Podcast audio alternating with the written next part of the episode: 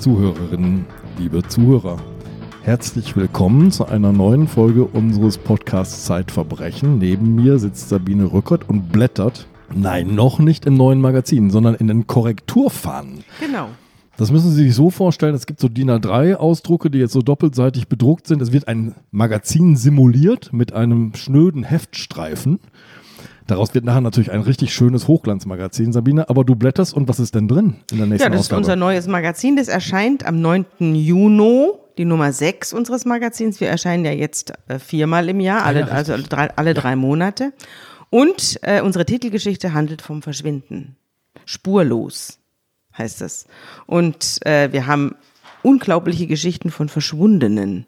Wenn ich anfangen würde, die zu erzählen und ich würde sie dann kurz zusammenfassen, dann ist der ganze äh, Okay. Pfiff raus. Also ich kann eigentlich nur sagen, dass wir eine sensationelle Geschichte vom, von einer Verschwundenen haben, die wahnsinnig spannend ist, die unser Reporter Alexander Rupflin ausgegraben hat und dass wir eine Fotostrecke haben von Stellen, an denen Menschen verschwunden sind, die bis heute fehlen. Dann haben wir einen Schwerpunkt, einen weiteren Schwerpunkt zum Thema die Auserwählten. Es geht um Frauen, die Schwerverbrecher lieben, Mörder. also die Auserwählten sind die Frauen oder die Männer? Ja, das überlassen wir dem so. Leser, diesen äh, oder der Leserin, Wer hier diesen wen Eindruck. auserwählt. Und unsere Reporterin Nadine A. hat eben eine Frau begleitet, die über viele Jahre mit einem Schwerkriminellen zusammen war oder zusammen ist. Das ist, das bleibt eben offen, wie die, wie die Sache ausgeht. Natürlich wird sie im Heft erzählt, ich erzähle es jetzt nicht. Und äh, wir haben auch einen Aufruf gestartet an Frauen, die sich äh, mit Schwerkriminellen zusammengetan haben, die geheiratet haben. Und da haben sich einige gemeldet. Unter anderem die Frauen oder die Geliebten von richtig berühmten Mördern. Zum Beispiel hat sich gemeldet die Frau des dänischen Mörders Peter Matzen.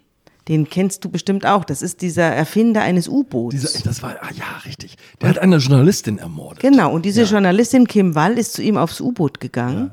Ja. und dann fand man Teile von ihr im Meer. Und äh, dieser Peter Matzen wurde wegen Mordes verurteilt und dessen Frau hat sich bei uns gemeldet. Die hat ihn geheiratet, als er festgenommen wurde. Er hat sie ihn gesehen im Fernsehen und hat beschlossen, das ist mein Mann. Nee. Und hat ihn dann geheiratet. Oder wir haben Aber solche Geschichten sind gar nicht so selten, oder? Nein, es ist, und darum geht's auch in unserem Schwerpunkt. Was treibt die Frauen dahin und äh, was ist das? Denn ich habe das schon öfter gehört, ja. Ja. Also das kann man jetzt bei euch nachlesen. es Wunderbar. ist übrigens, wenn Männer schwere Straftaten begangen haben und sie sitzen im Gefängnis, dann haben sie äh, Verehrerinnen.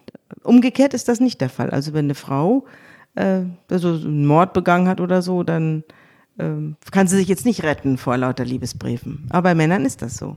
Also nicht bei allen, aber bei manchen. Das ist ja nicht nur ein spannendes, sondern auch ein sehr schönes Magazin. Es hat gerade einen Nagel bekommen, Sabine. Stimmt. Wir haben einen Preis erhalten. Ja. Der Nagel ist ein Nagel in Bronze des Artdirektors Clubs Deutschland. Und äh, ich finde, ihr habt ihn voll verdient. Also ich mache ja mit dir den Podcast, aber das Magazin machen, macht eine ganz tolle Mannschaft und es ist wirklich wunderschön. Es ist wunderschön und äh, ich werde jetzt in den kommenden Ausgaben hier vielleicht das eine oder andere noch draus vorstellen. Ich habe natürlich jetzt nur diese beiden Schwerpunkte erzählt, den verschwundenen Schwerpunkt und die Frauen, die Verbrecher lieben, aber es gibt noch andere und die äh, werde ich dann in den nächsten Folgen des Podcasts Wir vorstellen. Für breiten die, den ganzen Reichtum noch aus. genau, für alle die, die das Heft noch nicht abonniert oder gekauft haben. Ja. Bei dir im Büro steht jetzt eine doppelte Plexiglasscheibe dazwischen, blaue Farbe, Ja. die ein Zufallsmuster ergibt, Ja. in diese Scheiben gepresst. Das ist ein Preis und der ist gar nicht zufällig, den haben wir nämlich bekommen. Stimmt. Das ist die Trophäe des Deutschen Podcastpreises. Herzlichen Dank an die Verleiher. Die Trophäe ist angekommen. Ja, endlich. Ja. Sie wurde uns ja für Ostern versprochen, jetzt ist es Pfingsten, aber sie ist da. so. Sabine, du hast eine Geschichte mit betreut, die führt uns so richtig nach Russland. Ja, und ich habe eine Autorin heute eingeladen, die vor sieben Jahren fürs Dossier eine Riesengeschichte geschrieben hat, eine Riesenkriminalgeschichte aus Russland. Unser heutiger Gast heißt Diana Larz. Hallo Diana. Hallo. Und sie soll diese Geschichte heute hier bei uns erzählen. Die ist phänomenal. Ja. Die Diana Larz ist mir danach nie wieder aus dem Kopf gegangen. Deswegen habe ich auch diese Geschichte jetzt wieder ausgegraben. Und ich habe im Dossier nachgefragt, was ist eigentlich aus der Diana Latz geworden? Die hat für euch nichts mehr geschrieben. Ja, wir wissen es nicht, hieß es dann. Dann habe ich äh, alle möglichen Leute drauf angesetzt. Meine Assistentinnen haben dann versucht, Diana Latz irgendwo ja, eine verschwunden in Russland aufzutreiben. Wir haben, ich habe dann mehrere Plattformen angeschrieben und am Schluss habe ich mich selber ans Telefon gesetzt und habe bei Geo angerufen und habe gefragt, ob sie wüssten, da war nämlich der letzte Text von ihr erschienen, ja. ob sie wüssten, wie ich Diana Larz finde. Dann haben die gesagt, ja, die arbeitet bei uns. und dann, so ist, so äh, ist der Weg der Recherche mitunter. Und dann äh, musste sie einfach nur einen halben Kilometer rüberkommen und jetzt sitzt sie hier bei uns und erzählt die Geschichte, die sie damals für die Zeit und, geschrieben hat. Und ich kann jetzt schon sagen, diese Geschichte hat alles, was man so zu so einem saftigen Verbrechen braucht. Ja. Es geht um Liebe, Leidenschaft, Hass, Neid. Neid. Es, natürlich geht es um Geld ja. Ja, und Geltung. Ja. Ähm, und um Diana, Kunst, um, und um Schönheit. Kunst. Und wir gehen ans Bolschoi-Theater. Diana, erzähl, wie ging's los? Wie bist du auf diese Geschichte gestoßen? Na, auf die Geschichte musste man nicht gestoßen mhm. werden, weil der Fall ja so äh, präsent war, dass ganz Russland drüber gesprochen hat. Also es ging damals darum, dass der Ballettchef des Bolschoi-Theater einem Säureangriff zum Opfer fiel. Das heißt, ihm wurde Säure, Schwefelsäure ins Gesicht geschüttet. Und die ersten Nachrichten klangen verheerend, also Verätzungen am, am Gesicht, am Kopf und vor allen Dingen die Augen seien betroffen. Und natürlich rätselte dann ganz Russland, wer hat den, Sergei Filin heißt er, wer hat den Ballettchef des Bolschoi-Theaters angegriffen. Dieser Podcast wird präsentiert von Bookbeat. Die App ist für Hörbuchliebhaber das, was Spotify für Musikfans darstellt. Denn dem Hörgenuss sind keine Grenzen gesetzt. Ob Neuerscheinungen, Bestseller oder Sachbücher, es stehen mehr als 50.000 Titel aus über zwölf Kategorien zur Verfügung, von denen man so viele anhören kann, wie man möchte.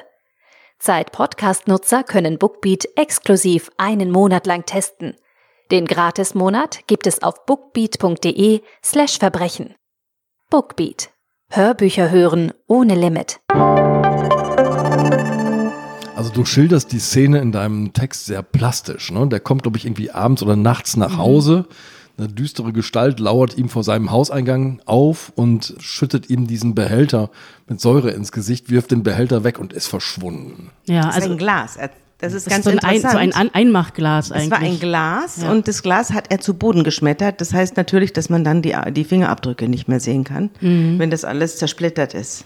Es war ein ganz normales Einmachglas, wo man so Obst einmacht normalerweise. Also die, es gibt äh, Videoaufnahmen tatsächlich, weil es auf einem Parkplatz passiert so. ist. Mhm. Deshalb ist also es ist nachts, also nur so dunkle Schemen. Aber und ähm, Sergei Filin hat das später auch immer wieder beschrieben, was passiert ist. Also er war abends auf einer Theaterpremiere, nicht im Bolschoi-Theater, sondern in einem anderen Theater, ist dann ja, spät abends nach Hause gefahren. Es war im Januar 2013, das heißt, in Moskau liegt viel Schnee, vor allen Dingen Schneematsch.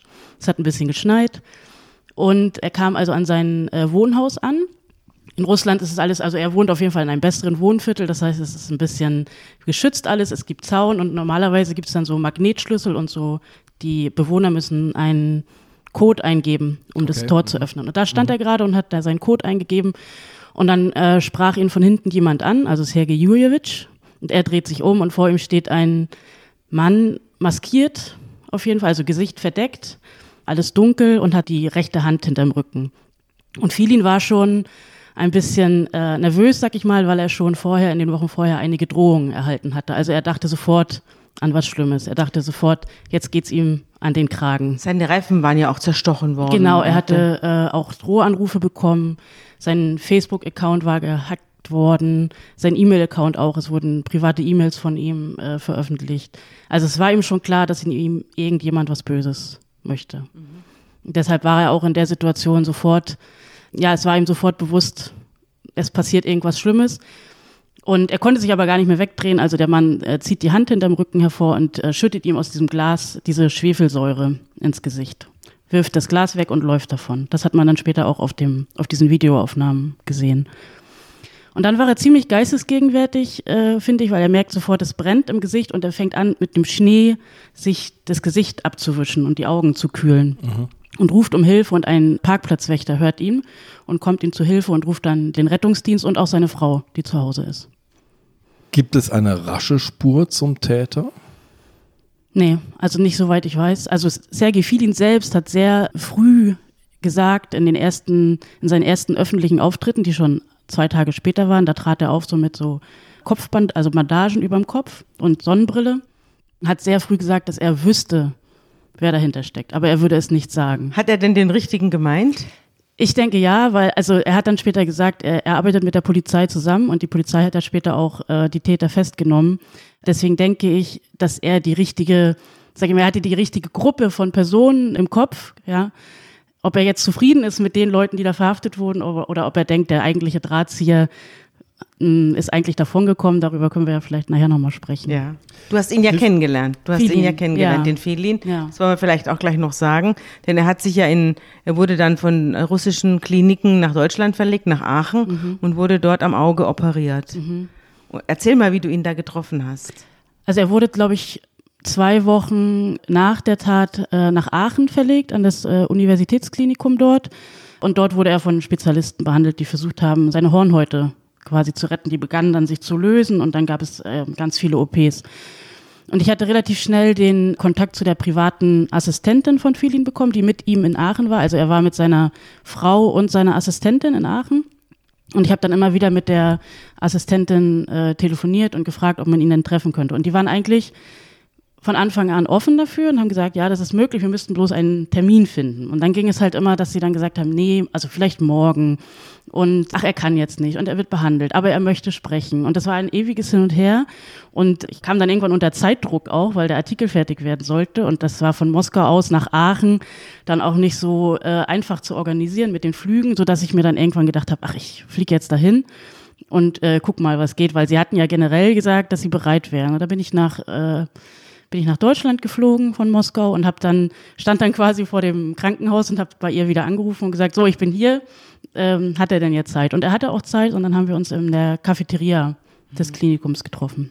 In welchem Zustand war er da? Das war jetzt äh, zwei Wochen, drei Wochen nach dem Drei Attentat. Wochen, ja. Soweit ich gelesen habe, war er Tänzer, hat eine Mhm. Tänzerkarriere gemacht, bevor er dann zum Ballettdirektor geworden ist. Das heißt, ich stelle mir eigentlich einen drahtigen, sportlichen, dynamischen Mann vor, aber ich glaube, die Begegnung war etwas anders nach dem Attentat. Ja, oder? also so, so wurde er auch immer beschrieben. Er war tatsächlich auch ein äh, sehr bekannter Tänzer. Also er war äh, prima Ballerino, also er war die höchste Klasse von äh, Tänzer am äh, Bolschoi-Theater.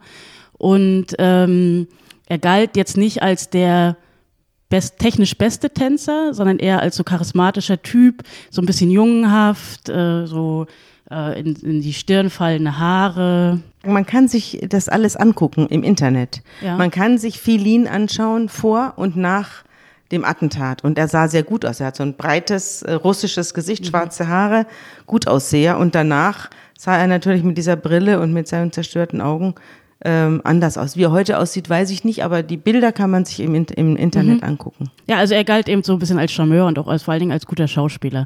Und äh, er kam dann, äh, er kam dann so an Arm, äh, in die Cafeteria kam er am Arm seiner Frau. Also er hatte offensichtlich Schwierigkeiten äh, zu sehen. Er hatte eine dunkle Brille auf und Kapuze so tief ins Gesicht gezogen, einen Krankenhauskittel an. Und er war ja sehr unsicher einfach in seinen Bewegungen. Die Gesichtshaut, die man sehen konnte, war noch so fleckig, weil das alles verätzt gewesen war. Seine Worte waren sehr optimistisch, aber er wirkte sehr äh, niedergeschlagen und in sich gekehrt. Du musst mir bei einem Klischee helfen. Also wenn ich solche Geschichten höre von Drohungen und so weiter, für mich klingt es fast so, als sei sowas in Moskau an der Tagesordnung. Man findet so halbe Rubelscheine unterm Scheibenwischer und dann verschwindet man besser aus der Stadt. So solche Gerüchte hört man ja immer wieder. Du alles hörst. Bei mir ist das nicht passiert. Aber gibt es so eine, so eine seltsame subkutane Atmosphäre in der Stadt? Ist das sowas Also es ist eine sehr Oder ist das ein Klischee, das wir als ähm, ferne Beobachter so im Kopf haben? Also ich habe nie, äh, ich habe nie Rubelscheine unter meinem Scheibenwischer gefunden. Äh, aber es ist eine sehr raue Stadt und der, Umda äh, der Umgang ist tatsächlich sehr rau und es gibt eine Halbwelt und eine Unterwelt, mit der man besser nicht in Kontakt äh, kommen sollte. Aber gerade das Bolschoi-Theater und die Balletttänzer, gelten natürlich als äh, darüber total erhaben eigentlich. Das schreibst du ja auch sehr schön, dass das so eine Art Märchenwelt mitten in dem gebeutelten Riesenreich ist. Und auch äh, von der Zarenzeit über die Stalinzeit bis heute ist das immer ein, Mä eine Mä ein Märchenschloss gewesen, dieses Bolschoi-Theater, wo man sich sozusagen aus der Realität komplett zurückziehen konnte. Ja, Ich, ich kenne ja kein Russisch, aber ich habe gelernt, Bolschoi-Theater heißt einfach das große Theater. Ich war da schon mal drin. Ich hab, war im Bolschoi-Theater. Und Ich hast du Schwanensee gesehen? Ja, Ja, nee, Schwanensee habe ich nicht gesehen. Ich habe eine andere, ein anderes Ballett gesehen, das, an dessen Namen ich mich jetzt nicht mehr erinnere. Aber es war ein, wirklich ein großartiges Erlebnis. Ja, ein es ist alles. Gold und Samt und es, es, es steht wirklich mitten in Moskau. Also vom Kreml geht man über den Roten Platz, geht durchs Tor und dann ist man gleich Theaterplatz Nummer eins. Davor steht noch das Karl-Marx-Denkmal und dann steht da das Bolschoi-Theater. Und es funkelt wirklich, es wurde ja renoviert, sechs Jahre lang bis 2011 und es glänzt und funkelt. Es ist das Herz der russischen Kultur. Das Ding ist zweimal abgebrannt, ne? Also Und wieder aufgebaut worden. Wieder aufgebaut worden. 1776 gegründet von Kaiserin Katharina II. Katharina die Große, Katharina die Große natürlich. eine Und Deutsche. äh, wie sie immer, wie die Russen immer sagen, zwei Monate älter als die USA. Das Theater. Ja, Nicht die Katharina. Kaiserin. Nee. Wir ahnen alle, diese Ballettcompany ist die berühmteste der Welt quasi. die schönsten und herrlichsten Tänzer. Ja. Du hast ins Innere ein bisschen hineingeblickt. Nimm uns mit. Ich habe gelesen, es gibt so mehr als 200 Tänzer, die vermutlich so etwas wie eine große, weit verzweigte Familie bilden miteinander, oder? Also es sind über 200 und damit ist es auch das größte Ballett tatsächlich auf der Welt, nicht nur das beste. Und äh, die treffen sich dort also jeden Tag in diesem Bolschoi-Theater. Nicht in dem Hauptbau, sondern es gibt so einen Glastunnel, der quasi über die Straße führt zu einem Nebenbau und dort finden die ganzen Proben und so weiter statt. Und dort war ich äh, an mehreren Tagen und konnte quasi da ein bisschen den Alltagsbetrieb äh, begleiten, obwohl von Alltag da natürlich nicht so wirklich die Rede war, weil das ja ziemlich bald nach dem Anschlag auf Sergei Filin war. Das heißt, es stand alles noch unter dem Eindruck dieses Anschlags. Aber der Probenbetrieb und Trainingsbetrieb äh, ging natürlich normal weiter. Und äh, ich habe dort eine prima Ballerina vor allen Dingen begleitet ähm, bei ihren täglichen äh, Trainingseinheiten.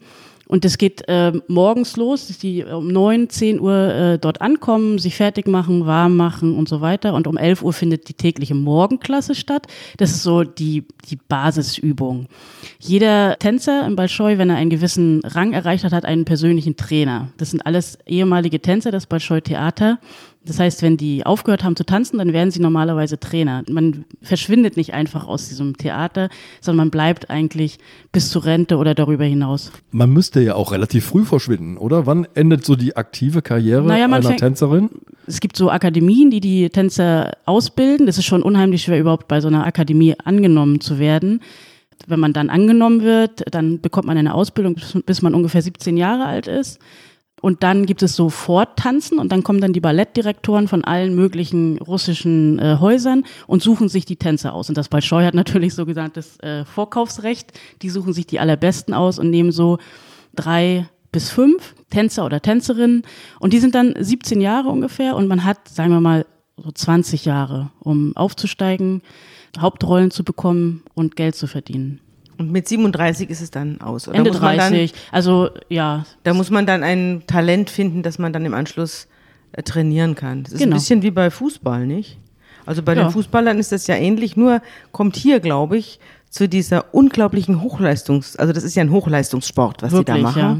Und zu diesem Hochleistungssport kommt noch ein künstlerischer Anspruch. Und ich glaube, äh, dass diese Kombination von künstlerischem Anspruch und Hochleistungssport zu dieser giftigen Suppe führt, mit der wir es jetzt gleich zu tun bekommen. Ja, also das, ist, also das habe ich dort auch erlebt, eben als ich im Bolschoi war, dass diese prima Ballerina, mit der ich da viel Zeit verbracht habe, wenn die mit ihrer Trainerin dann äh, trainiert hat und die ist 30 Sekunden durch den Raum getanzt, dann hat die danach schweißüberströmt gestanden und äh, Hände in den, in den Hüften und hat gekeucht.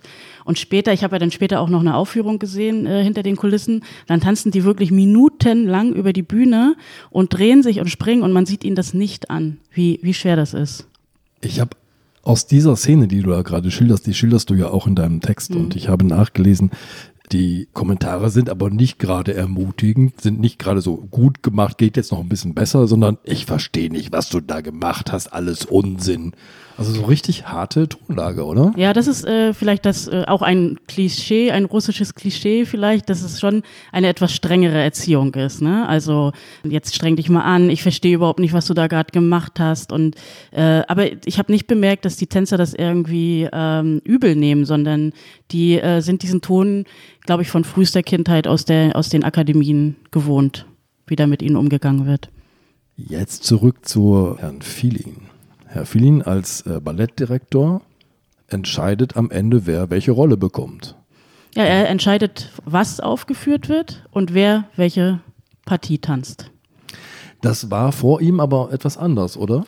Das war nicht vor ihm etwas anders, aber das war schon mal vor allen Dingen zu Sowjetzeiten anders. Damals gab es noch so eine Art Vortanzen. Das heißt, wenn jetzt Schwanensee auf dem Programm stand, ist mhm. klar, nächste Saison wird Schwanensee gegeben, dann konnten die Tänzer, die denken, äh, sie sind bereit für die Rolle der Schwanenkönigin, konnten das mit ihrem Trainer oder ihrer Trainerin einstudieren und dann gab es ein Vortanzen. Jeder hat die Rolle vorgetanzt und dann äh, hat der Ballettdirektor immer noch quasi willkürlich äh, entschieden, wer die Rolle bekommt, aber es gab so eine Art von einen Anschein von Transparenz, dass wenigstens alle mal zeigen mussten, was sie können und äh, jeder das auch gesehen hatte. Also es wurde auf jeden Fall auffällig, wenn er dann jemanden ja. genommen hat, der nicht für alle erkennbar der beste oder die beste oder für die Rolle ist. halt geeignet ist, ja. Aber wir werden noch hören, es gibt noch so Kräfte im Hintergrund und Untergrund, die mitentscheiden, wer welche Rolle bekommt und wer welche Karriere an diesem mhm. Ballett macht.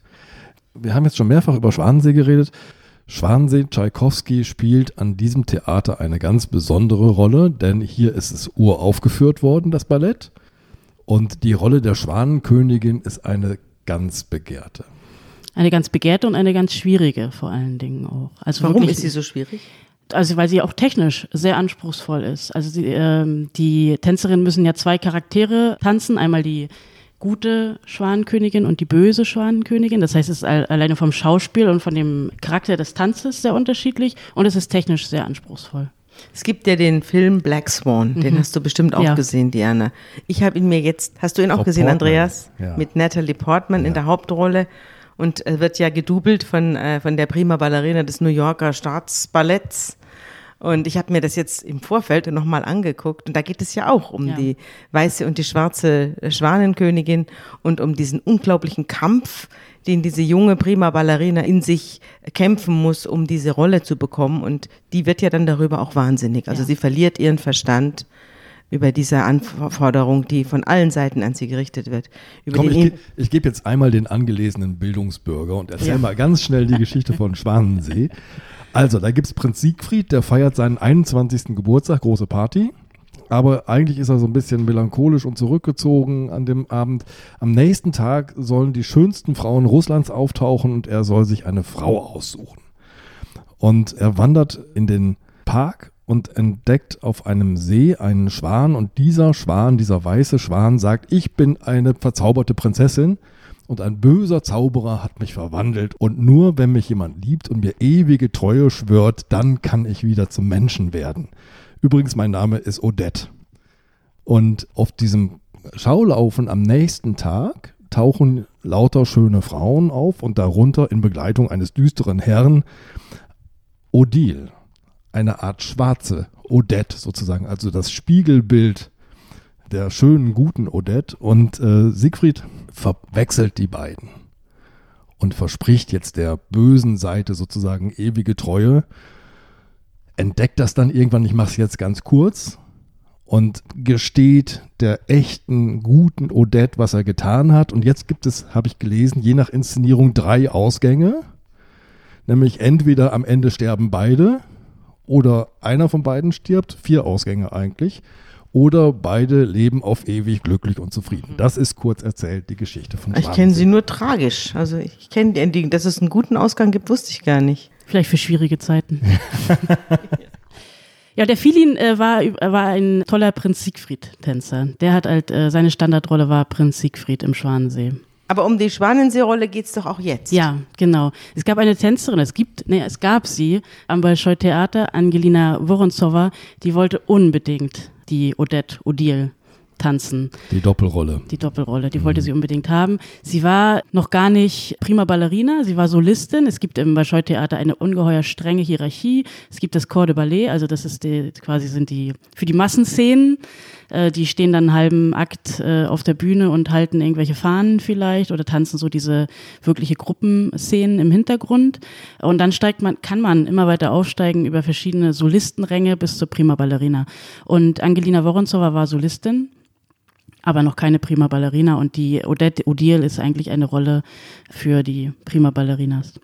Und äh, sie bat nun Filin immer wieder, dass sie die Schwanenkönigin tanzen könnte. Zuletzt angeblich im Dezember dann 2012, also wenige Monate vor dem Anschlag. Und ihr Lehrer ist Nikolai Siskaritze, mit dem hat sie sich auf diese Rolle vorbereitet. Der ist damals 39 Jahre alt, also der hat im Prinzip schon seine eigene Tänzerkarriere hinter sich. Er tanzt immer noch, aber arbeitet parallel auch schon als Lehrer. Genau. Und Filin fordert jetzt etwas ganz Überraschendes oder er sagt, er hat es nicht gefordert, sondern empfohlen. Nämlich er sagt zu Woronzowa, such dir doch eine Frau als Trainerin. Mhm. Genau, das äh, sagt er selbst, hätte er gesagt, dass sie sich auf die Rolle, also auf eine Frauenrolle, doch besser mit einer Frau vorbereiten soll. Also er hat, hat sie quasi aufgefordert, ihren Trainer zu verlassen und äh, eine neue Trainerin zu suchen. Das war ihm sehr wichtig. Er hat auch über Angelina Woronzowa in unserem Gespräch von sich aus gesprochen, äh, weil ihm sehr wichtig war klarzustellen, dass er ihr eben nicht gesagt hat, du kannst diese Rolle nicht, sondern gesagt hat, ja, versuch's doch mal mit einer anderen Lehrerin. Jetzt war es aber, glaube ich, am Ballett ein offenes Geheimnis, dass zwischen Ziska Ritze und ähm, Fili nicht gerade die größte Freundschaft herrschte. Genau, jetzt geht so wirklich äh, tief in die inneren äh, Verhältnisse des Bolschoi-Theater. Filin und Ziskarice sind ja zwei äh, Männer, die ungefähr gleich alt sind. Sie haben auch lange zusammen am Bolschoi-Theater getanzt. Äh, Filin hat dann irgendwann seine Karriere beendet und ist der Ballettdirektor geworden. Ziskarice, der übrigens immer den Rotbart getanzt hat, also den bösen Zauberer beim Schwanensee, genau. der ist ein ganz anderer Typ von Tänzer groß, elegant, schwarze wallende Haare, so buschige schwarze Augenbrauen, prädestiniert eher für die bösen Rollen, was ihm auch in der Öffentlichkeit nicht, dann nicht gerade äh, gut tut bei den Spekulationen, wer hinter dem Anschlag steht. Siskarize und Filin verbindet eben seit dieser Tänzerzeit schon eine tiefe Abneigung. Rivalität. Rivalität, genau. Ziskarize möchte auch gerne, jetzt wo, sein, äh, wo seine Karriere endet oder sich dem Ende zuneigt, er braucht ja irgendeine andere Betätigung und Lehrer ist ihm nicht genug. Er möchte entweder Ballettdirektor werden oder sogar Generaldirektor des Bolschoi-Theater. Also er möchte den Job von Filin haben. Er möchte irgendeinen hohen Job auf jeden Fall. Entweder Filin oder noch drüber. Ja, noch drüber sitzt Anatoli Iksanov. Das ist der Generaldirektor. Der Generaldirektor, der ist damals 61 Jahre alt und äh, Ziska Ritze hat Xanov mal mit Josef Stalin verglichen, was so die Führungsqualitäten angeht. Also, also er ist es, wirklich. Es geht ordentlich runter. Ne, genau, ne, er kritisiert, äh, er kritisiert sehr öffentlich, er kritisiert auch die Renovierung und sagt, das sei alles nur Gips, der da angebracht wurde und die Probenräume seien so niedrig, dass wenn er die Tänzerinnen hebt, dass sie sich den Kopf stoßen und so. Und das macht er alles öffentlich. Ja. Mhm. Und er ist sehr überzeugt von sich selbst. Er selbst sagt, er sei immer noch der beste Tänzer äh, am Balscheu. Und Genau, er hat also sehr hohe Ambitionen. Aber unsere junge Solistin hat nicht nur einen sehr ambitionierten Trainer, sondern sie hat auch einen Liebhaber, der ebenfalls einen, den Herrn Filin hasst. Ich habe doch gesagt, es ist alles es, drin. Ja, es Liebe, ist wirklich Hass, alles Geld, durcheinander, aber wirklich, ja. also in diesem, in diesem Ensemble des Bolschoi Palette, die haben auch oft dann Liebesbeziehungen untereinander. Sie treffen ja auch kaum jemand anderen, weil sie so viele Stunden in diesem Gebäude verbringen, sind sie dann auch oft untereinander liiert. Also Filin war erst mit einer Prima Ballerina verheiratet und ist dann wieder mit einer anderen Balletttänzerin verheiratet. Angelina Woronzowa ist befreundet mit Dimitritschenko, Pavel Dimitritschenko, der auch ein Tänzer des Bolschoi Ballett ist und auch ein Schüler von Ziskarice. Und der mit vielen sechs Jahre gemeinsam auf der Bühne gestanden hat. Alle haben sie was miteinander alle, zu tun. Alle mit allen. Ein großes Durcheinander. Aber jetzt kommt etwas ins Spiel bei den Untersuchungen der Polizei. Ich glaube, die fangen an, Handydaten auszuwerten. Wie, kommen, wie geht das jetzt weiter? Wie geht die wie geht die Fahndung jetzt nach dem Attentäter weiter? Ja, also ich habe ja schon gesagt, dass Filin von Anfang an sagt, er hätte eine Idee oder er sagt sogar, er wisse, wer dahinter steckt. Und ähm, er stößt die Ermittler also quasi darauf, dass es irgendwie in diesem Umfeld von Ziskarice, Dimitricenko, Vorontsova dort irgendwo müsse der Keim des Übels stecken quasi. Und die Polizei wertet die Handydaten vom Tatort zur Tatzeit aus. Also man hat ja den Ort und die Zeit durch diese Kameraaufnahme und äh, stößt auch auf jemanden, nämlich auf Juri Sarutzki, der dort zu der Zeit auch telefoniert hat. Und als man das Handy von diesem Sarutzki auswertet, findet man ganz viele Kontakte zu Pavel Dimitricenko, also zu dem Tänzer des Bolschoi-Balletts. Sarutzki selber ist ja kein Tänzer, sondern ein Verbrecher. Ja, er ist vorbestraft schon wegen schwerer äh, Körperverletzung mit äh, Todesfolge. Er ist arbeitslos, wohnt in einem Dorf bei Moskau und äh, kennt Dimitricenko persönlich. Woher denn? Das Bolschoi-Theater hat noch aus Sowjetzeiten so eine äh, Datschensiedlung, also äh, so eine Art ähm, ja, Kleingartensiedlung ist zu wenig gesagt, weil die äh, Russen ja darauf richtig schöne Häuschen zum Teil Genau, haben ja. und, äh, und dort meistens äh, ihre Som ihren ganzen Sommer verbringen. Und das Bolschoi Theater hat quasi so eine eigene Datschensiedlung, wo die Tänzer und Angestellten ihre Datschen haben, etwas außerhalb von Zum Moskau. Teil traumhaft schön. Ich war mal eingeladen in so eine Siedlung auf so eine Datsche. Wirklich total liebevoll und man verbringt wahnsinnig viel Zeit und feiert und trinkt. Die haben dann auch Banja, also äh, Saunen dort, wo, wo man äh, dann zusammen schwitzt und trinkt und badet. Ja, so. Und welche Rolle hat dann dieser Verbrecher, also dieser Der Kriminelle Sarutzki. da gespielt? Der, ähm, also der Dimitricenko war Leiter der Kooperative dieser Datschensiedlung, also er hat da so eine gewisse Funktion inne. Und Sarutzki hat ihm bei so handwerklichen Sachen geholfen. Also wenn man eine Dachrinne angeschraubt werden musste oder eine Datscha, ein paar Holzleisten neu gemacht wurden. Er war jetzt da quasi so ein Handlanger. Und die haben sich unterhalten und wohl auch ganz gut verstanden. Und Handlanger jetzt auch hier. Ja. Ja, Sarutzki hatte noch einen ähm, Kompagnon, einen Lipatov. Lipatov, der im Auto offenbar gewartet hat. Äh, auch das ist über Handydaten. ja, das Fluchtauto, auch das ist über Also Handydaten. besonders schlau haben sie es nicht angestellt. Man hat sie nämlich in 0, nichts überführt. Ja, eben durch die Handydaten. Die wurden dann alle drei, also Dimitricenko, Sarutzki und Lipatov im, ich glaube, Anfang März in einer Nacht, alle drei äh, verhaftet und haben alle drei noch in derselben Nacht gestanden. 50.000 Rubel sind geflossen. Das sind 1250 Euro damals gewesen. Das ist nicht viel. Das ist nicht viel. Also das ist das, was Dimitricenko dem äh, Sarutzki gezahlt hat für seinen Anschlag. Also es soll wohl, was sie später vor Gericht ausgesagt haben, soll es wohl so gewesen sein, dass der Dimitricenko sich aufgeregt hat über Filin, dass, äh, dass die Rollen nicht fair vergeben werden, äh, dass seine Freundin die Rolle der äh, Schwanenkönigin nicht bekommt und äh, dass also totale Willkür herrscht und keine künstlerische Freiheit und so weiter. Und Dimitricenko hätte dann gesagt, dem müsste man mal eins in die Fresse hauen. Und äh, Sarutzki hätte dann gesagt, so, ja, so, soll ich das für dich machen? Und dann hätten sie vereinbart, er macht das. Und in dem Gerichtsverfahren haben sie alle darauf bestanden, dass Sarutzki selbst die Idee gehabt hat, dann den Anschlag mit der Schwefelsäure zu begehen. Statt also mit dass, der Faust. dass, ja. dass das nicht das war, was Dimitricenko quasi beauftragt hatte. Glaubst du das? Also er hat ja dann auch zehn Jahre bekommen, der Sarutzki, Dimitricenko sechs und der Fahrer vier. Ähm, glaubst du das, dass, dass das die Idee eines Dachrinnenreparateurs war, da, da als Schwefelsäure zu nehmen? Nee, ich glaube nicht. Also erstens glaube ich das nicht, weil äh, Dimitricenko später auch zugegeben hat, dass er quasi Sarutzki angerufen hat in dem Moment, als Filin das Theater verlassen hat. Also es war schon eine genaue Planung dahinter. So, er ist jetzt raus, er kommt bald nach Hause, du kannst bald loslegen. Und äh, ich glaube auch nicht, dass er die Idee mit der Schwefelsäure selbst hatte. Denn diese, dieser Anschlag mit der Schwefelsäure ist ja besonders perfide, weil er einen Mann trifft, der auf seine, auf sein Äußeres und auf sein Augenlicht so angewiesen ist. Ne? Das ist ja so ein, eine Welt des Schönen und der Repräsentation und das trifft ihn ja wirklich ins Mark. Wenn man ihn ein Bein gebrochen hätte, jetzt als Lehrer schon, als Ballettdirektor, hätte ihn das nicht so getroffen, wie seine Augen und sein Gesicht zu verletzen. Ja. Lass uns mal einmal in den Alltag der Tänzer hineingehen und vor allem auch in ihre ökonomische Situation. Die Zahl, die mich am meisten erstaunt hat, als ich deinen Text gelesen habe, ist das Grundgehalt eines Tänzers oder einer Tänzerin am Bolschoi-Theater. Das sind nämlich 9000 Rubel. Umgerechnet damals 225 Euro im Monat. Das ist schon verdammt wenig. Sehr wenig, ja.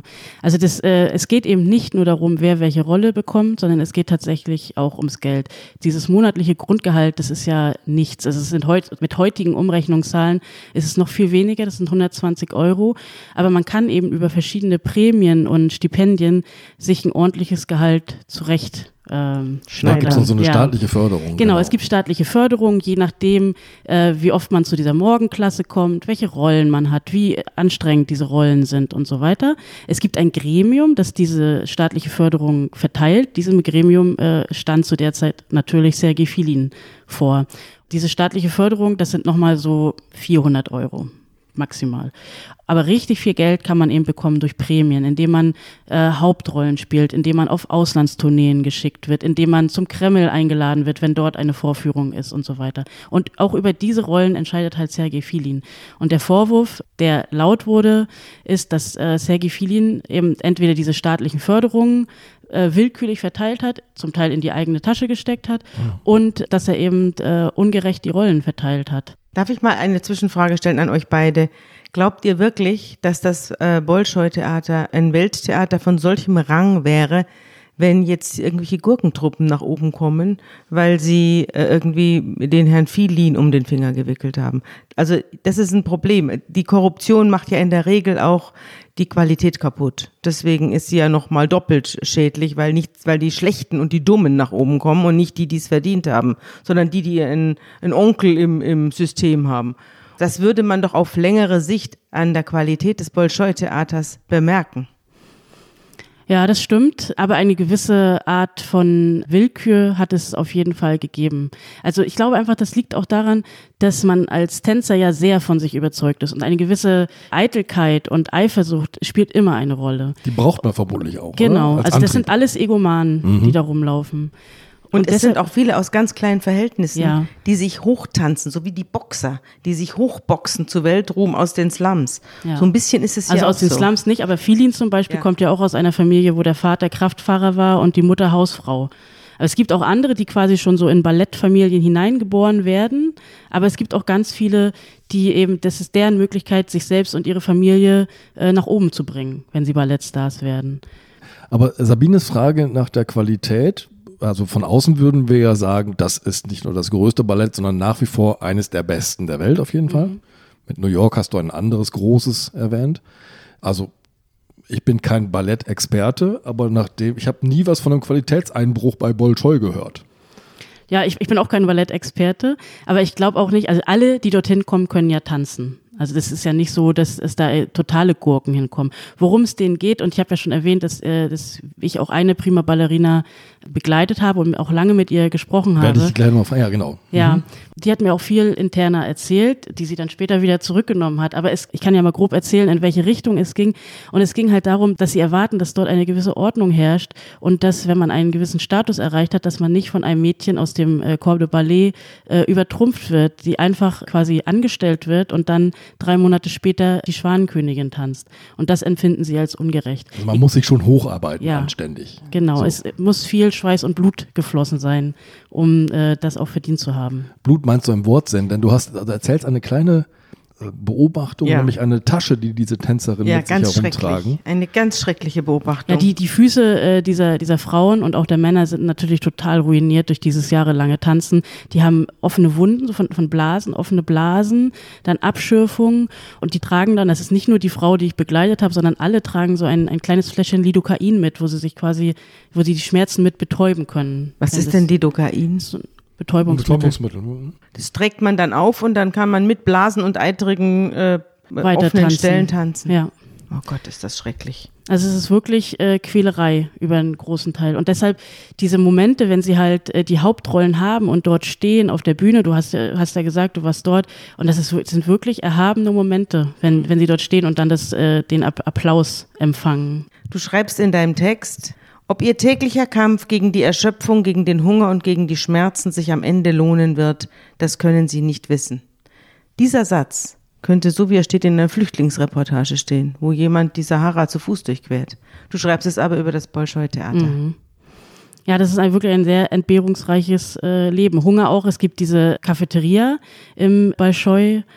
Wo ich aber immer nur Angestellte gesehen habe, die dort gegessen haben. Also die Tänzerin, die ich begleitet habe, ist da höchstens mal reingegangen und hat sich einen Kaffee runtergeschüttet. Sie hat selbst gesagt, ja, wenn sie jetzt essen würde, dann würde sie einschlafen, also müde werden oder sich nicht mehr bewegen können. Also die essen da auch tagsüber fast nichts. Die haben Hunger, Schmerzen und werden von ihren Trainern getriezt. Und dürfen nicht mehr als 45 Kilo wiegen. Ja. Deswegen fühle ich mich immer so dick, wenn ich ins Ballett gehe. Ich fühle mich immer wie ein Elefant. Liebe Hörerinnen und Hörer, die aktuelle Ausgabe des Magazins Zeitverbrechen ist jetzt online im Zeitshop bestellbar und im bundesweiten Pressehandel erhältlich. Sie wollen keine Ausgabe mehr verpassen? Dann abonnieren Sie das Magazin zum Vorteilspreis unter dem Link www.zeit.de/slash verbrechen-abo. Genau an solchen äh, Kriterien wie dem Gewicht werden ja offenbar auch so Koalitionen geschmiedet und und äh, organisiert, ja. Also es, du hast eine ehemalige Prima Ballerina begleitet und von der hieß es dann, die sei schlicht und einfach zu fett geworden. Und das hätten gleich mehrere der männlichen Tänzer ähm, bemängelt, die ja diese Hebefiguren machen müssen. Wir kriegen die Frau einfach nicht mehr hoch. Das war eine Intrige, nicht? Die Ja. mussten das unterschreiben, dass sie zu dick sei und sie könnten sie nicht mehr hochheben. Das ist natürlich der, der schwerste und fieseste Vorwurf, den man einer äh, Balletttänzerin machen kann, dass sie zu schwer sein und die, die Männer sie nicht mehr heben könnten. Diese Anastasia Volotschkova, wie gesagt, ich habe ja gesagt, ich habe mit einer Prima Ballerina gesprochen, die mir viel erzählt hat, auch über Interna, aber es ist relativ schwer oder es war relativ schwer, wirklich offene äh, Worte zu hören. Was passiert da nun bei Scheu? Was ist Gerücht und was ist wirklich wahr? Und äh, Anastasia Volotschkova ist eine der wenigen, die äh, sehr, sehr offen darüber spricht, eben weil sie äh, schlimme Erfahrungen äh, im Bolschoi gemacht hat. Und ich habe sie getroffen in, in Moskau, ist eine sehr exaltierte Person, Ausgestiegen aus dem Bolschoi-System. ausgestiegen worden, sagen wir mal so. Also die Geschichte hast du ja gerade schon ein bisschen erzählt. Äh, sie wurde rausgeekelt von Iksanov, eben diesen äh, Generaldirektor, indem er einen der äh, selber zwei Zentner ja, der, Einzig Dicke am Bolschoi-Theater. äh, indem er eine Ja, Unterschriftensammlung Bühne. unter den Tänzern äh, organisierte und sagte, er hat es ein bisschen netter formuliert, die Wolotschkova habe die Form verloren und äh, die Tänzer sollten unterschreiben. Und sie hat sich aber zurückgeklagt, also war dann immer noch quasi auf der Payroll, auf der Gehaltsliste des Bolschoi, aber ist dort nie wieder aufgetreten. Und sie selbst sagt auch, Iksanov habe ihr zum Beispiel einen Blumenstrauß in die Garderobe geschickt äh, mit einem Messer darin und so als Drohung, dass sie zu verschwinden habe. Also solche Ne? Geschichten. Halbe Rubelnoten und so. Das ist Mhm. mafiös, ne? Aber da sie die einzige oder eine der wenigen ist, die so offen spricht, äh, natürlich aus eigenem Interesse auch, ähm, darüber, was im Bolschoi-Theater passiert, war sie natürlich gefragte Interviewpartnerin zu der Zeit, als äh, der Anschlag auf Sergei Filin passierte. Und sie kann immer noch auftreten. Ne? Du schilderst ihren Auftritt dir gegenüber. Sie tritt mit so einer weißen, engen Hose und einer, so einer weißen, geplusterten so Jacke auf, als Pink im sei, Innenfutter. Als sei sie noch der weiße Schwan quasi. Ja, sie trägt auch noch so diesen äh, Ballettdutt, also die streng äh, zurückgekämmten Haare und ähm, ja, ist sich äh, sehr bewusst ihres Auftretens. Sie erzählt dir etwas über ähm, Mächte im Hintergrund, die auch was mit viel Geld zu tun haben und Karrieren. Nämlich sie berichtet dir, dass ihr Aufstieg und ihr Fall mit einem russischen Oligarchen verbunden sind. Ja, also das ist ihr Generalvorwurf an, an das Bolschoi, dass man am Bolschoi quasi alles kaufen kann mit Geld, Rollen, Sex, was auch immer man möchte. Äh, und sie selbst ist auch ein gutes Beispiel dafür, weil sie kam als junge Tänzerin ans Bolschoi äh, mit Unterstützung eines Oligarchen, mit dem sie damals äh, liiert war und auch ihre Karriere in Anführungsstrichen endete, als die Beziehung mit dem Oligarchen endete. Also es gibt äh, Da es war sie dann auf einmal zu dick. Ja, es gibt Tänzer, die äh, sind Günstlinge von, äh, von reichen äh, Menschen, Männer und Frauen, und ähm, die werden dann zu großen Rollen befördert. Die ersten Tänzer, die ersten Schauspieler waren Angestellte und quasi Günstlinge der Zaren. Ja, und auch heute noch ist das Bolschoi-Theater eng, eng mit der Regierungsspitze äh, verbunden. Also der Iksanov, der Generaldirektor, wird direkt vom Ministerpräsidenten ernannt. Äh, Die Bolschoi-Truppe tritt re- regelmäßig vor Staatsgästen auf, sie tritt im Kreml auf. Also das ist, auch wenn äh, Wladimir Putin jetzt nicht als großer Ballettliebhaber äh, bekannt ist, ist es immer noch das Theater der, des Staates. Das ist jetzt eine Zeit lang her. Verurteilt worden sind die Täter am 3. Dezember 2013. Was ist aus vielen geworden? Hast du nochmal nachgehört? Hast du ihn nochmal gesprochen oder? Ich habe ihn nicht gesprochen, aber ich habe natürlich jetzt damals noch den Prozess ein bisschen begleitet von außen und ich habe jetzt nochmal nachgeschaut. Also er, ist, er hat ja einmal gesagt, er kehrt zurück und er ist auch zurückgekehrt ans Bolschoi-Theater. Äh, sein Vertrag wurde aber dann, er hatte einen Fünfjahresvertrag. Sein Vertrag wurde dann aber 2016 nicht erneuert. Das heißt, er ist nicht mehr Ballettdirektor. Das hat viel damit auch zu tun, dass ist ganz viel passiert nach diesem Anschlag. Zuerst hat dieser dicke Generaldirektor Iksanov den Trainer, der möchte gern Schwanenkönigin. Voronzova, also Nikolai Siskaritze, hat ihn endlich gekündigt. Der war ja der Querulant im ganzen Theater und er hat es geschafft, ihn endlich rauszuschmeißen. Das ist ihm aber nicht wohl bekommen, denn wenige Wochen später wurde er selbst vom Kulturminister entlassen. Also der Generaldirektor war dann kein Generaldirektor mehr. Und es gab einen neuen Generaldirektor. Als Filin dann zurückkam, hatte er keinen wirklich guten Stand mehr. Sein großer Unterstützer, der Generaldirektor, der ihn eingesetzt hatte, war nicht mehr da. Und äh, das führte dann auch dazu, dass sein Vertrag 2016 nicht mehr verlängert wurde. Er war dann noch eine Zeit lang äh, Leiter des jungen Programms des Bolschoi, also eine Art äh, Nachwuchsprogramm für junge Choreografen und junge Künstler, was zwar ein netter Posten ist, aber schon eine Art Degradierung. Und seit 2018 ist er das auch nicht mehr. Und man sieht ihn jetzt, er ist noch Lehrer, also er unterrichtet Ballettschüler. Und man sieht ihn aber vor allen Dingen so im Fernsehen bei so Tanzshows als, äh, als Juror. Ne? Er sitzt dann da, er, er, trägt immer noch so eine große dunkle Sonnenbrille.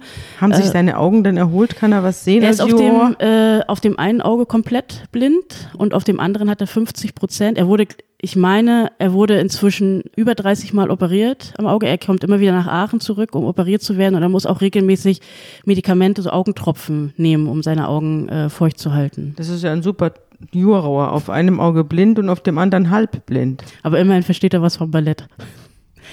Genau, also das ist so seine äh, Hauptbeschäftigung. Ich, also am Ende muss man sagen, ist er eigentlich am schlechtesten von allen dabei rausgekommen weil alle anderen haben eigentlich wieder ganz gute Positionen. Und unsere erhalten. junge Schwanenkönigin? Also die, junge, die junge Schwanenkönigin tanzt inzwischen in St. Petersburg als prima Ballerina, ah ist ja, aufgestiegen. Die hat also profitiert und den Herrn Pavel, der, der, für sie diesen Anschlag organisiert hat, den hat sie sicherlich verlassen. Den hat sie verlassen. Sie ist äh, verheiratet mit, einer, mit, einem Dirigenten. Pavel, der äh, quasi den Anschlag äh, in Auftrag gegeben hatte, saß dann nur drei Jahre im Gefängnis, wurde vorzeitig entlassen und treibt sich ganz gut in der Moskauer Ballettszene rum. Er ist auch schon wieder auf, dem, auf der Bühne des Bolschoi aufgetreten, in so einer kleinen Gala, hat sich allerdings verletzt und er wurde vergangenes Jahr ganz kurios, hat ihn die Operntruppe des Bolschoi als ihren Gewerkschaftschef ähm, gewählt. Also er ist immer noch hoch angesehen im Bolschoi-Theater und treibt sich dort rum. Und der Ziskarica, also ihr Lehrer, der ist inzwischen Leiter einer äh, Ballettakademie in, in St. Petersburg, auch sehr hoch angesehen. Also alle sind eigentlich relativ gut untergekommen, außer der Sergei Filin, der sein Augenlicht verloren hat. Klingt fast wie ein Märchen. Ja, ein aber schlechtes. Ein, ein böses Märchen, ja. Liebe Diana, ganz herzlichen Dank für diesen Einblick tief in ähm, die Seele der Schwanenkönigin. Bitteschön.